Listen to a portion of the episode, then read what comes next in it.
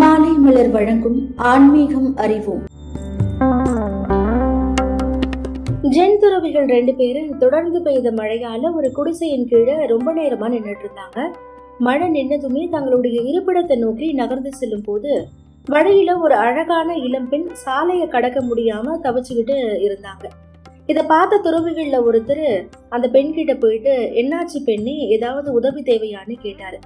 பதிலுக்கு அந்த பெண்ணும் நான் என்னுடைய தோழியோட திருமணத்துக்கு போக இருக்கேன். ஆனா இந்த சாலை முழுவதுமே சேரும் சகதியுமா இருக்கு?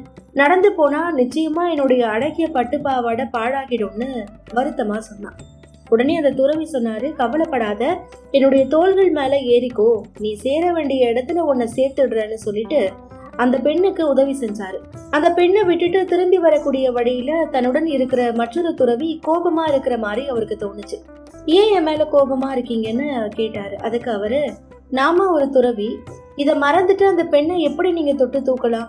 இது தவறானதுன்னு உங்களுக்கு தோணவே இல்லையா? அப்படின்னு கோபமா கேட்டாரு. உதவி செஞ்ச துறவி சொன்னாரு தூக்குன அந்த பெண்ணை அப்பவே நான் இறக்கி விட்டுட்டேன்.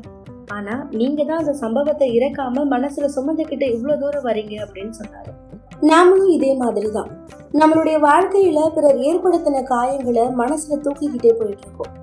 நம்மளுடைய வாழ்க்கையில எது முக்கியம் எது முக்கியம் இல்லைன்னு பகுத்து பார்க்க எப்ப தெரியுதோ அப்பவே நம்மளுடைய வாழ்க்கை என்றென்றைக்குமே ஆனந்தமா இருக்கும்.